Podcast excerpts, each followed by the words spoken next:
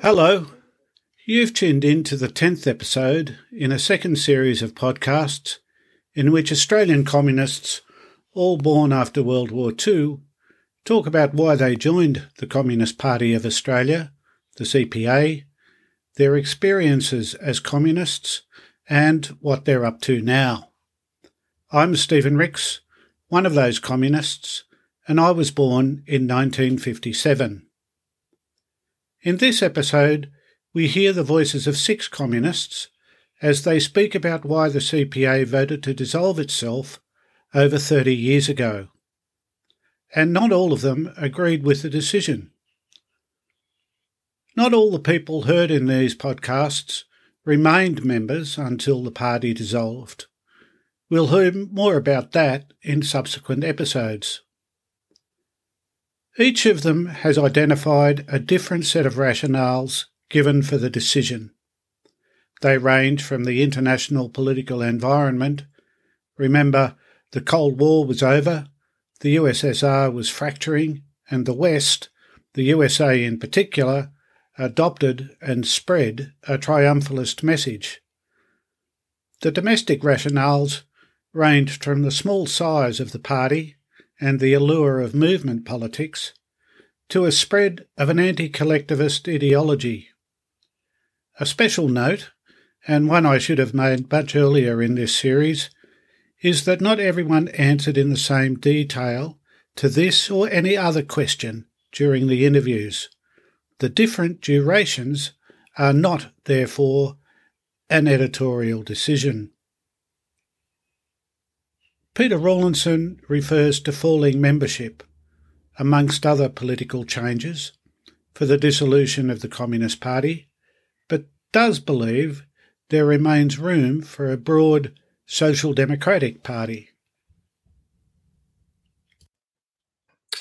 Um, well, I think it was um, falling membership, uh, attracting younger people to the party because there were other organisations coming, popping up, which, you know, sustainability, especially, uh, and the environment was taking hold. Um, you know, uh, they rebranded their name to the New Left Party, I think, and then dissolved because that wasn't working. So I think it was um, there was other organisations appearing and that were taking uh, membership away. Oh, there would there would be a room for a social democratic party, which would basically be a rebranded Greens come uh, broader um, agenda, international affairs and uh, uh domestic economic problems. Um, and they wouldn't just be uh, concentrating ostensibly on the environment. I mean, they, they, their their manifesto obviously has other things in it, but I think if that if it could be rebranded as a social democratic party, um, that certainly could take a big space in um, Australian politics. Margie Yen refers to declining membership, failure to attract young members, and the attraction of alternative political formations as factors explaining the decline of the party. It is also interesting to hear Margie's reflections on the demands of party membership and how that might have impacted on recruitment. Well, the membership was going going right down um, and and people were involved in other things uh, well i suppose it wasn't just the party membership it was mem- membership of unions and there were more more um, well other other things taking up people's time and I suppose the party was concerned that it was no longer as as relevant and couldn't couldn't attract younger cohorts to to join so it was seeing that things were were going downhill, and rather than sort of um, just go with the gradual but inevitable decline, decided that it was time to just stop. I mean, you know, at one one point after that, the New Left Party was started up, but it didn't really take off very, very well either. Under that, the Search Foundation. Well, a similar reasons. You know, young people didn't join in sufficient numbers, people were doing other things, and there wasn't enough, you know, interest, enthusiasm. People were probably concentrating or focusing on either their own private concerns or in other social movements. Mm. The CPA had had lost lost relevance for for people, it, the cohorts it was trying to attract. Not really, not that could really explain it terribly satisfactorily or comprehensively. Now, maybe people thought, well, here's one thing I'm going to throw my energy into, but I don't want a whole overarching, you know, I don't want to be paying dues and going to sort of all these other other meetings and having to commit to to a huge well a bigger bigger picture framework mm. probably the time commitment time effort energy. I mean it was quite quite a deal to to even be a rank and file party member. No, or the you know I, I didn't really want to get involved in too many of the you know political debates that seem you know some went on for hours and hours and days and days. And yeah some people love that sort of thing but it's not for not for everyone and not for most people you know they're willing to do a bit for for a particular cause, but um, if that's that requires a bigger commitment, then no, I think people have got got other other priorities. Lance Worrell divides the reasons for decline of the party to proximate causes and broader factors. The failure of attempts by European parties to remake themselves obviously affected morale in the CPA, and it remained impossible for the party not to be seen in the light of the experience of both the USSR and the PRC. Well, in terms of immediate causes, the resignation of the Victorian branch was the catalyst for the larger implosion and they had been driving towards a split for a long while previous, I think. Once that had happened, obviously, there were motives amongst those remaining to do with protection and corralling of assets uh, for whatever future use they might have to a, a new organisation or forum. Completely understandable. Obviously, more broadly, there was our declining membership, but also the Euro communist moment in Italy, Spain, France, and elsewhere had simply failed by then. The disappointment, the, sorry, the disappointment was enormous. Those parties too were on their own on their own roads to their own dissolution in different ways. So the CPA was not unique here. Final point is that no matter how brave the CPA had been in breaking with its former external bosses, the legacy of the Soviet Union oppression and sclerotic dictatorship, these factors were fatal to us. The paradox is that um, it was a Soviet dictatorship that defeated the darkest, the most dictatorial, uh, genocidal political form of capitalism. That's fascism. It was the Soviet Union that saved democracy in Europe. Uh, but leaving that aside, how on earth would people uh, in the 1980s or 90s find the Soviet or Chinese models attractive? Our views on them were critical, but they had no heft against the, that overwhelming fact.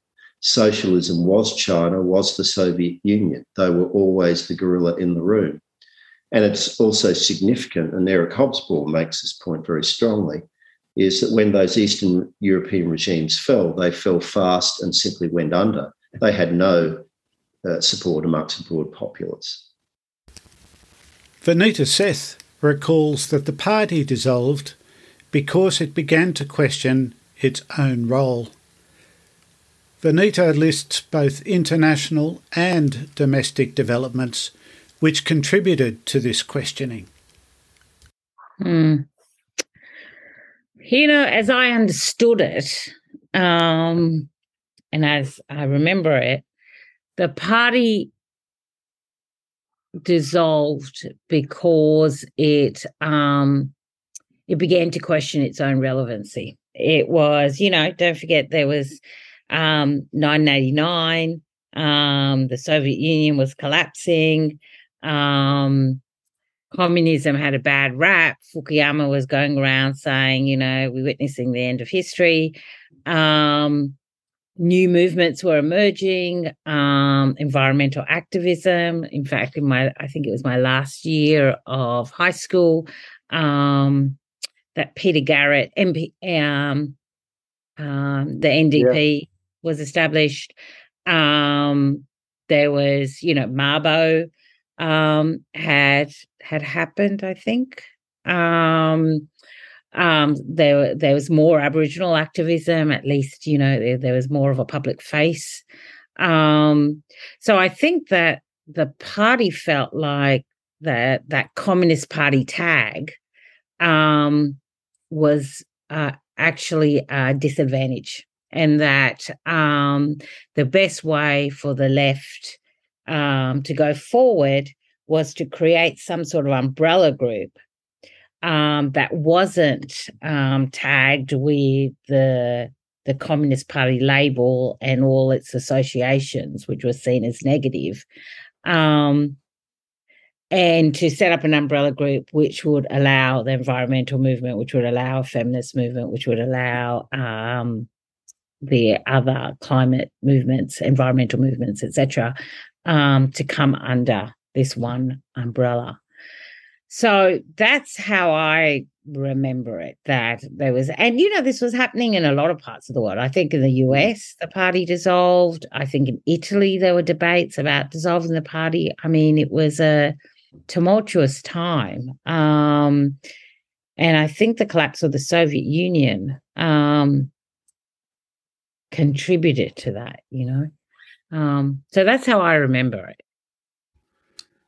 Don Sutherland traces the decline of the party to the period of the Hawke Labor government and the disputes between Labourism and doctrinaire communism in the left. As a result, the CPA membership lost its way. Amongst other matters internal to the party, Don refers to the lack of willingness to engage in party activity, which contributed to the party's decline. Don also refers to the antagonism inherent in the ALP. Well, I I think the answer to that question for me starts um, in uh, starts in the period when uh, I went from uh, working in the factory and I went into union education, mm. and during during particularly during the and that was particularly during the period of the Hawke Labor government, and of course the struggles around the meaning of the accord. Mm. And um, uh, I thought the CPA decision not uh, about adopting an interventionist rather than an oppositional approach to that was by and large correct. Mm. but not very well applied. Uh, and uh, you know, and I've heard various stories from people in other states besides South Australia about the problems about how the party managed all the discussions, um, and you know, uh, not very well at times. I don't know. You know, I've got to be fair and say I don't know enough about other states to be sure about this. But I think in South Australia, we attempted to have a really uh, working class education approach to understanding the whole thing, and in order to advocate really an inter- the the militant interventionist approach. And it's so in those years, the big thematic issue was the battle between in the in the union in the labor movement, not just the union movement, the battle between laborism, small L laborism mm. without the U in it, and uh, communism, small c, stroke, um, uh, stroke socialism, with the doctrinaire advocates of communism there skirting around the edges like yappy dogs, you know. So uh, over those years, um, there was also simultaneously the right, the strengthening of identity politics. Mm. And I don't think those of us, enough people in the CPA really worked out the interaction between class and identity. And that weakened that and the inadequacies in how we dealt with the interventionist approach to dealing with the Labor government meant that Labourism became more and more the dominant ideology in the union movement. See, what I'd been learning was that there was a constant battle and sometimes just a healthy tension between small c communism and Labourism. Mm. And that small c communism influenced enough of the labourists that they understood the importance of struggle. Uh, that gradually dissipated mm. during uh, the 1980s. And the CPA membership as a whole lost its way around those things of not working out um, uh, the really basic basics of class and identity. Um, see, in in Marxism, one of the most important ideas, not the only, the four or five really important ideas, one of the most important ideas is that the purpose of struggle and socialist change was to enable, among other things, collective, the collective enables the development of the unique personality that each person has. And that's individuality. We never what what the ruling class was promoting was individualism. Hmm.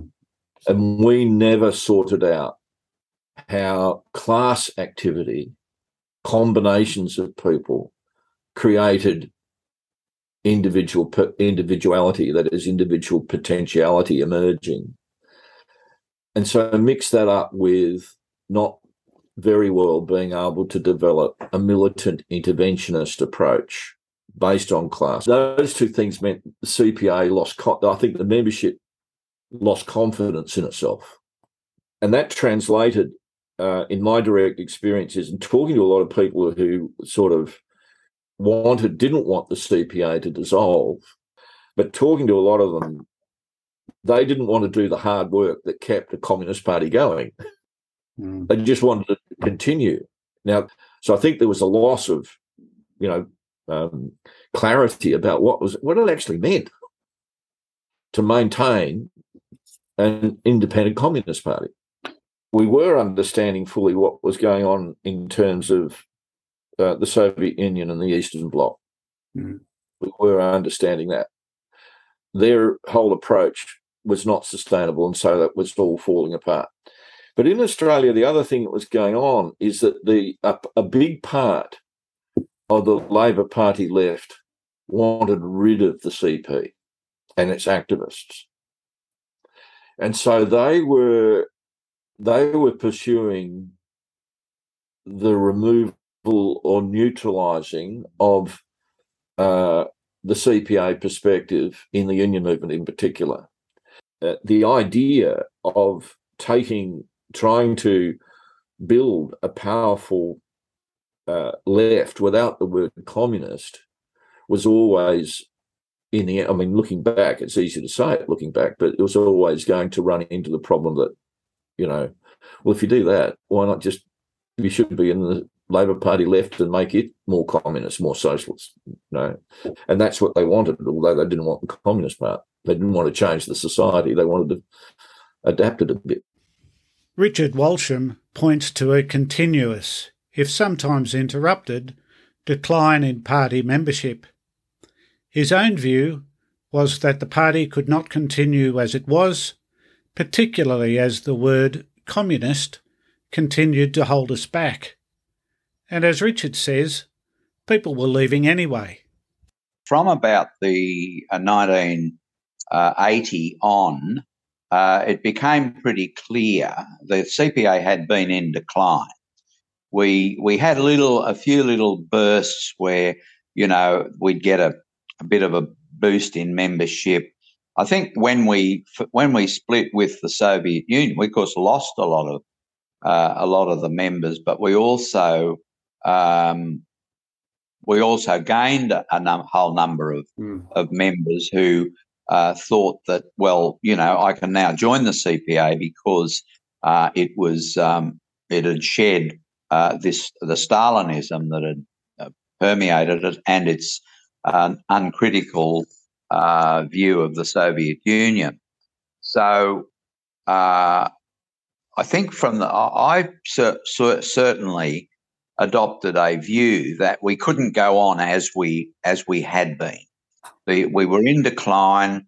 Uh, it was impossible to because we had the name communist. We were always going to be associated with the Soviet Union uh, and China and a lot of very bad practices and uh, and policies that we didn't agree with, and it didn't matter what we did uh, or said um, we were in the in the public's eye, we were going to be associated with that, and it wasn't uh, going to, and it was not a, it wasn't, it wasn't any longer a viable project. We'd run out of time. Our time had passed, uh, and that we needed to, we needed to, um, uh, to do something dramatic like change our name. I actually supported changing our name at one stage in some of the debates in the CPA, um, but I, we just couldn't carry on as we as we had been. It just wasn't a uh, wasn't a viable proposition. So we had to start. So we started debates in the party about our future and about how to renew the left in in Australia. Um, and um, yeah, so we started those debates, and I think we we hoped to be able to act together as a collective rather than because what was happening was that people were just leaving. People were leaving the CPA, making individual decisions anyway. So we either did it collectively or we did it individually.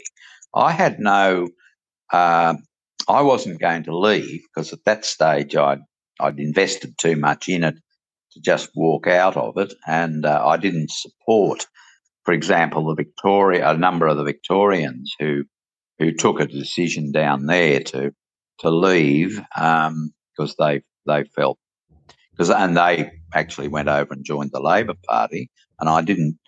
I wasn't ready for that sort of uh, a change. I'm not. I'm not being. I'm not so critical of them in hindsight as I was at the time. Uh, but at that time, I thought we should all act collectively together and do something, not necessarily joining the Labor Party. I think at that stage, our thinking was we needed a new party. That meant dissolving the CPA. You've been listening to the voices of six Australian communists, all born after World War II, talk about the decision by the CPA to dissolve itself. We'll hear more about this from another six communists in the next episode. This has been episode 10 of a second podcast series for which 23 people were interviewed between October 2021 and September 2022. Helen Randerson had the idea for interviewing post war communists after the release of Comrades, a book made up of short bios of communists. That book was released in 2020, the centenary of the formation of the Communist Party. You can obtain that book from bookstores or the Search Foundation. Dr. Mick Patton helped with the podcast technicals. Thanks for listening and see you next time.